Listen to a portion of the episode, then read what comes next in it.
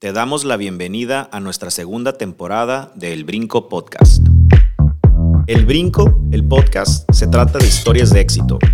Un podcast para hablar sobre historias de éxito en Estados Unidos. Y aquí vamos a compartir diferentes historias, aprendizajes, Entrevistas y anécdotas de éxito, dirigidas a personas que quieren emprender, ya sea una nueva vida o un negocio en este país.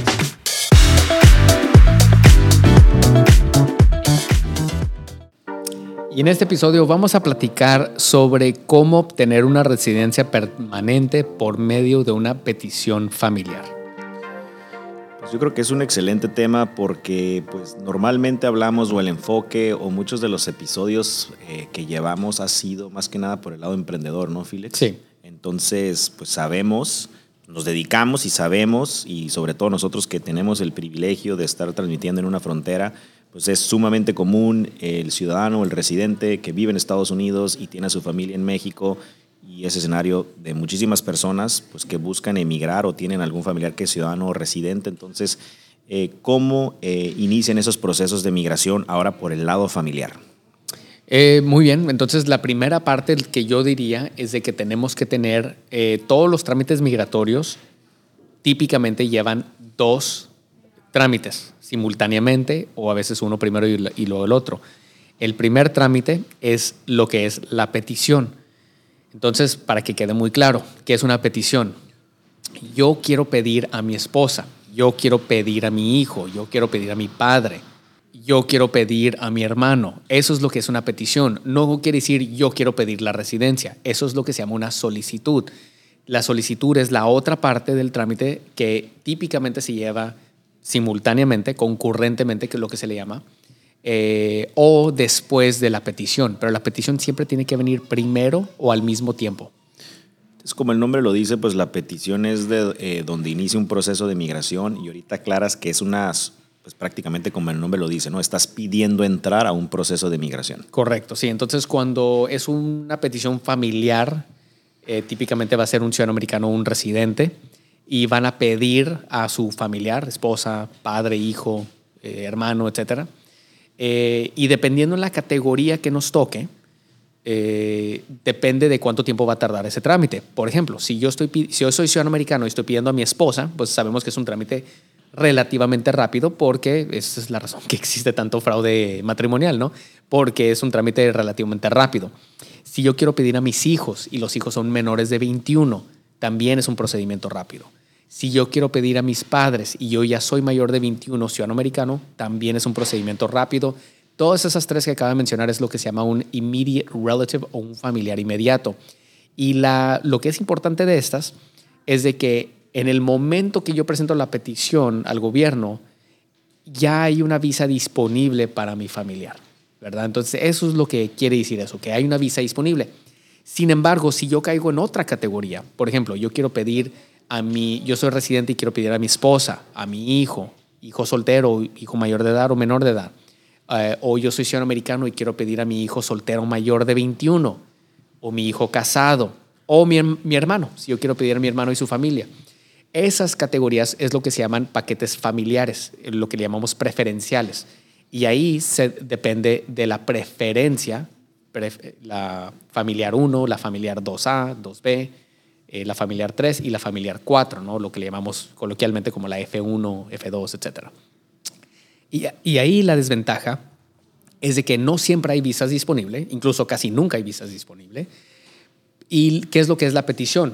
Es el boleto que mi familiar presenta para que yo me ponga en fila.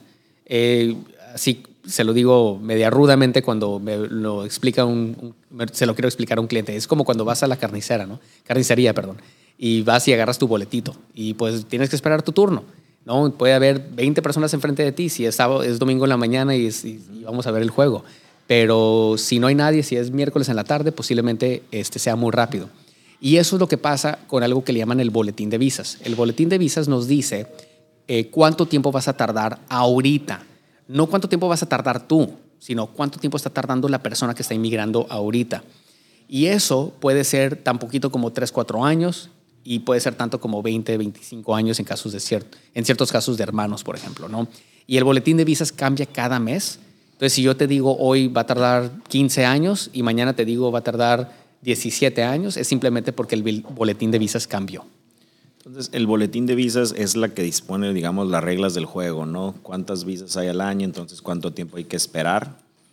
Es, la pantalla en la carnicería. Sí, correcto. Entonces, hay una página de internet que, que está por medio del Departamento de Estado. Yo típicamente entro a mi cliente de, que se, de cómo entrar, cómo estar monitoreando el boletín de visas. Eh, y también los invito para que me marquen eh, esporádicamente para ver cómo van avanzando sus casos. Eh, a veces el boletín de visas avanza, a veces se queda estancado y a veces, peor tantito, se regresa. Eso acaba de pasar para cónyuges de residentes e hijos menores de edad. Eh, lamentablemente eh, se regresó ya unos años en el mes de abril, abril del 2023. Y estaban, por mucho tiempo estaban al día, ¿no? Estaban al día, haga de cuenta como que no había fila. Y de repente ahora hay una fila de cuatro o cinco años. Ok, sí. Entonces, pues esperemos que cambie, ¿no? Pero por mucho tiempo, pues la invitación tuya y, de muchas eh, personas, pues era los residentes que aprovecharan estos tiempos, ¿no? No pierdan la oportunidad de presentar esa petición. No sé cuántas veces lo dije y yo estoy seguro que hay personas allá que no me pusieron atención. Está bien, ahora tenemos eh, algo, un limitante de que no hay visas disponibles inmediatamente, pero entre más tiempo me espero, menos probable que mi hijo eh, menor de 21 vaya a entrar dentro de la petición. Entonces, el proceso de migración inicia con una petición. Si podemos hacer entonces un, eh, un, resumen, esas peticiones o hay categorías de visa. Ya mencionabas quiénes tienen prioridad y las otras que hay un limitante de visas al año eh, y por ende pues entramos a, esas, a estos tiempos de espera, este, sujetos a la disponibilidad de visas, ¿no? que ahorita pues ya vimos un ejemplo de quiénes fueron afectados. Ahora entonces ¿Qué familiares, para ser un poco más, más claros, quién puede migrar a quién? ¿no? Ya ahorita mencionabas un poco acerca de esas categorías, pero entonces súper importante, ¿cómo le puedes explicar a una persona quiénes son las, quién puede emigrar o a través de quién podemos emigrar? Entonces tenemos que tener una relación legal. En el caso de cónyuges tiene que haber un matrimonio verdadero, ¿no? Este, legal.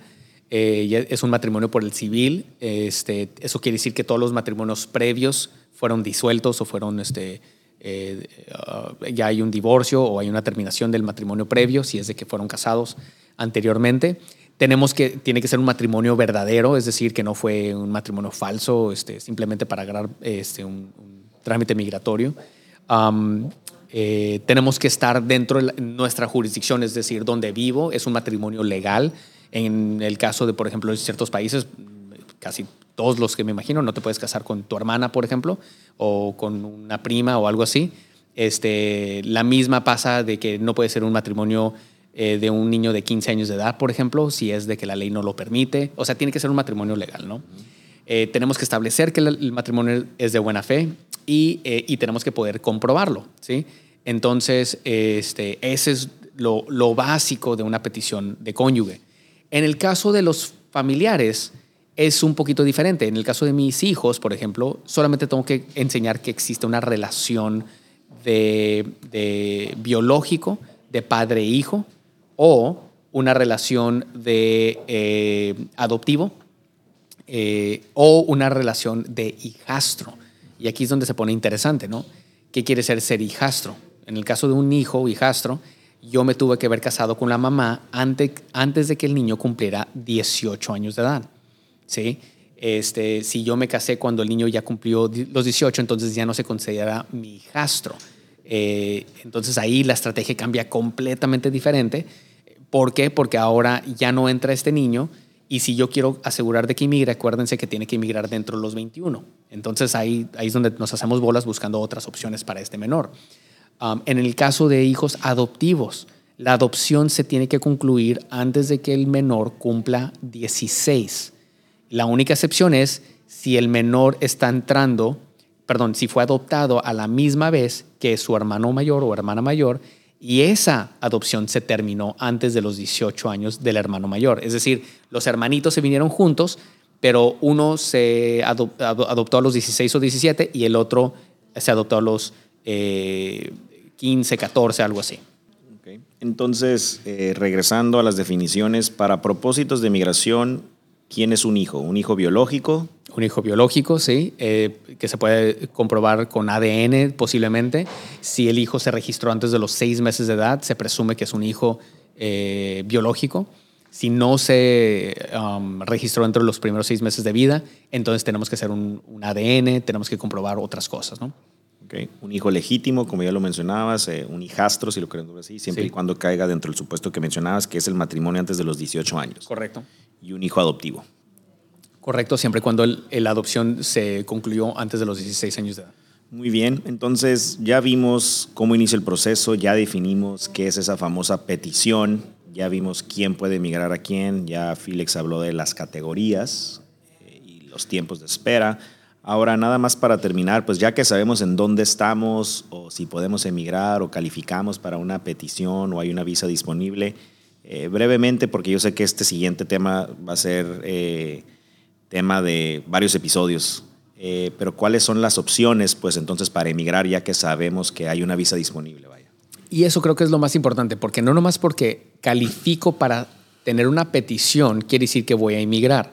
Entonces, si yo me caso con mi esposa, eh, pero yo tengo antecedentes eh, criminales, pone narcotráfico, por ejemplo, eh, yo soy elegible para tener una petición, incluso tener una petición aprobada, pero no quiere decir que voy a emigrar. Y mucha gente viene conmigo y me dice, es que ya me aprobaron. Bueno, te aprobaron la petición. Claro. Y, y eso no quiere decir que vas a emigrar. Ahora tenemos que asegurar que eres elegible para la solicitud de residencia. Y la solicitud de residencia viene en dos diferentes formas. La primera es hacer el trámite dentro de Estados Unidos, lo que le llamamos un- como un ajuste, ajuste de estatus. Eh, y para eso hay ciertas personas que califican, no todo el mundo califica para hacer el trámite dentro de Estados Unidos. Y el segundo trámite es lo que le llamamos el proceso consular. Y ese es el que se maneja en el consulado de tu país de origen. Por ejemplo, para mexicanos se maneja en Ciudad Juárez. Este, y, y el consular es para todas aquellas personas que no califican para el ajuste, esencialmente, ¿no? Um, pero aún así, tenemos que ser elegibles para la residencia. Eso es lo que le llamamos admisibilidad. Entonces, no me quiero poner muy técnico, pero hay muchas razones por qué una persona podría ser inadmisible. Ese es el trabajo de un abogado, asegurar, hacer ciertas preguntas para verificar si vas a ser inadmisible. Y si eres inadmisible, si calificas para algún tipo de perdón o algún tipo de excepción a esa inadmisibilidad. Ya nos estamos poniendo muy técnicos, pero creo que son conceptos muy importantes que uno debe de eh, saber antes de empezar un proceso migratorio. Muy importantes. Eh, sí, y re- re- reforzando ese tema, ¿no? Eh, la petición aprobada, pues quiere decir que ya puedes pasar a aplicar para esa visa de migrante, ¿no? Así Entonces, es. como tú lo dices, hace unas semanas hablábamos de, de cuando personas tienen un caso o que llevaron el caso con un abogado, con un notario, por ejemplo. Yo tengo una petición, ya nomás quiero que termines mi caso, ¿no, hombre? Apenas va a empezar tu caso, sí, ¿no? apenas vamos, a eso, ya pasamos la parte fácil. Exacto, Ahora vamos ¿no? a entrar a lo interesante. Porque digo, la petición en realidad, Félix, digo, si puedes responder un poquito, pues en realidad en cuestión de trámite es, es muy poco, ¿no? La petición es que Sí. una solicitud en papel, que cuántas hojas, qué Sí, información. en, en mi día, yo me acuerdo cuando yo empecé a hacer esto, este, a lo mejor tú también te acuerdas, era una página de, era dos, Dos una hojas. formita de dos hojas, o sea, muy, muy rápido, muy fácil. Ahorita ya es mucho más extenso, tal vez unas 20 entre la, en lo que se llama la I-130 y la I-130A. Este, pero ahora te hacen más preguntas, más, dedica- más delicado, más detallado. Am, pero sí, generalmente son, son temas relativamente fáciles de resolver. Eh, ¿Es mi hermano, sí o no? Entonces, ¿qué es lo que enseñas? Acta de nacimiento mía, acta de nacimiento de mi hermano y tenemos que coincidir con lo menos un papá. O sea, claro. papá o mamá. Este, eso me enseña. Y obviamente mi, mi, este, registro fue antes de los seis meses, el registro de mi hermano fue antes de los seis meses, tan tan. O sea, verdaderamente no hay mucho ahí. Um, en el caso de una esposa, un poquito más detallado porque tengo que enseñar buena fe. En caso de un hijo, tengo que enseñar que fue un hijo legítimo o que hay una relación. Eh, en caso de una adopción, que la adopción se concluyó antes de los, de los 16 años de edad, etcétera, etcétera, ¿verdad? Entonces, estas son cosas relativamente fáciles y son cosas que se pueden resolver relativamente rápido. Por lo tanto, cuando yo presento una petición y tengo una aprobación, pues es muy buen primer paso, pero definitivamente no es donde termina la historia. Claro. Prácticamente yo siempre digo, apenas estás iniciando, ¿no? Ahí viene lo bueno, es donde ya vienen todos los temas de elegibilidad, admisibilidad, eh, cartas de sostenimiento, etcétera, ¿no? Ya que, ya que está la visa disponible o la petición fue aprobada. Entonces, pues prácticamente ese es la, el camino de los procesos eh, familiares, la visa de migrante por medio de familia, ya eh, lo mencionó Filex, vamos a iniciar con una petición, ya vimos quiénes califican o qué categorías hay y pues brevemente o de una manera muy general, una vez que ya eh, vamos a emigrar, un ajuste dentro de Estados Unidos o un proceso consular. Muy bien. Y pues si quieres ya escuchar un poco más sobre las los caminos o los procesos disponibles que mencionaba Filex, el ajuste de estatus, el cambio de condición migratoria dentro de Estados Unidos o bien el proceso consular, pues te, invitamos a que escuches este, ese episodio, que ya tenemos un episodio que habla de esos procesos, donde escuches tu podcast, El Brinco. No recordamos exactamente qué número de episodio es, pero ahí lo puedes ver en nuestro historial de episodios.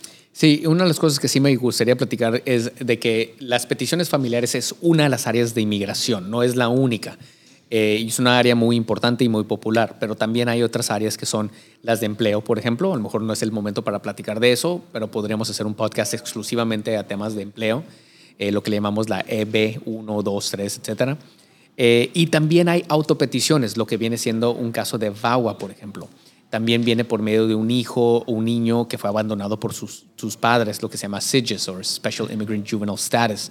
Este, VAWA, perdón, no lo, no lo dije lo que es, es una, una persona casada con un ciudadano americano o residente que fue víctima de violencia doméstica eh, o violencia doméstica por medio de un padre, si es un hijo menor de 21, o violencia de un hijo, si es, el hijo es mayor de 21 años de edad. Eh, y lamentablemente tengo casos así, ¿no? Muy, muy, casos muy difíciles y pesados, donde uno ni me podría imaginar yo abusar de mis padres así, pero pues lamentablemente eso sí pasa este, eh, VAWA, repito, esposo, esposo o esposa, eh, residente americano. Entonces, esos casos que son especiales, se podría decir, eh, la petición es una autopetición porque la petición todavía se tiene que hacer, eh, nomás que se hace por medio de, yo soy mi propio peticionario. Um, pero no exenta que la persona tenga que tener una petición y tengo que comprobar todo lo que la petición me requiere. Y después de eso, la solicitud de la residencia. Entonces, otra vez, la primera parte que viene siendo la petición, la segunda parte que viene siendo la solicitud. Y para aquellas personas, no para hacer el tema muy complicado, pero para aquellas personas que van a ajustar dentro de Estados Unidos, esas peticiones podemos hacerlas simultáneamente o lo que le llamamos concurrentemente, ¿no? Entonces, eso otra vez es algo que un abogado de inmigración te va a decir si eres elegible, si no eres elegible y en particular para qué categoría podría ser elegible de las, eh, ya sea peticiones familiares o un trámite humanitario, ¿no? Y eso es importante, otra vez, eh, hace unos episodios platicamos de la importancia de tener un abogado de inmigración. Es importante que tengas un abogado de inmigración con una experiencia amplia, que no nomás se enfoque en un área, porque a veces yo tengo una persona, por ejemplo, que viene conmigo y me dice, ah, quiero inmigrar por medio de mi hermano. Le digo, ¿sabes qué? Va a tardar mucho tiempo, pero ¿qué otras opciones tenemos? Ah, pues mira, mi empleo Ah, pues podemos hacer una EB2 o una EB3. Vamos a necesitar un perdón por medio de tu mamá o tu papá. Eh, entonces, es, a veces no es nomás soy abogado migratorio familiar, soy abogado migratorio eh, corporativo. Hay, hay ciertas personas que sí se dedican a eso. A mí me gusta tener un panorama completo porque nunca sabes en qué áreas voy a necesitar de esta área de ley o de esta otra área de ley para llevar mi caso exitosamente. Exactamente, ¿no? Porque siempre opciones probablemente las hay y si no estás, eh, lo que mencionábamos en otros episodios, ¿no? Este, notario o algo no te va a decir eh, que probablemente calificabas para otra, otra alternativa, ¿no? O una persona, un abogado que se dedica a familiar y que no hace visas humanitarias, ¿no? Y nunca te pregunta, ¿ha sido víctima de un delito? Y esta es una manera muy buena de inmigrar para ciertas personas que no tienen otras opciones. Tú te encargas de filtrar, ¿no? Hacer tus preguntas, tú tienes, como dices, el panorama completo, ¿no? Sí, o sea, tenemos, es un checklist, ¿no? hacemos preguntas, ese es el, propósito de una consulta inicial. Y eso definitivamente, muchas veces tenemos casos que no estoy viendo unas opciones y les seguimos escarbando, buscando otras opciones y finalmente decimos, ah, ok, aquí hay algo, ¿no? ¿Cuántas veces te ha tocado, me imagino que a ti también, una persona que viene y que te dice, uff, yo he ido con 5, 6, 7 o 8 abogados y todos me han dicho que no? Y pues resulta que yo me fui por esta otra área y encontré algo que otras personas nunca habían preguntado, ¿no? Y esa, si no hubiera hecho esa pregunta, esta persona nunca hubiera sabido que hay una posibilidad. Claro, nunca no hubiera emigrado, ¿no? No hubiera emigrado. Ok, pues es el, el, el, tema de todos los días, las peticiones familiares. Estamos más que convencidos que fue, es un tema de mucho interés y aplica a muchísimas personas. Hay que compartirlo. Hay que hacer que esta información le llegue al mayor número de personas posibles. Te invitamos a que compartas este episodio con tus contactos, en tus redes, El Brinco. Y nos vemos la próxima. Félix. Yo soy el licenciado Félix Sánchez. Quedo a sus órdenes como siempre y me despido. Adiós. Hasta la próxima.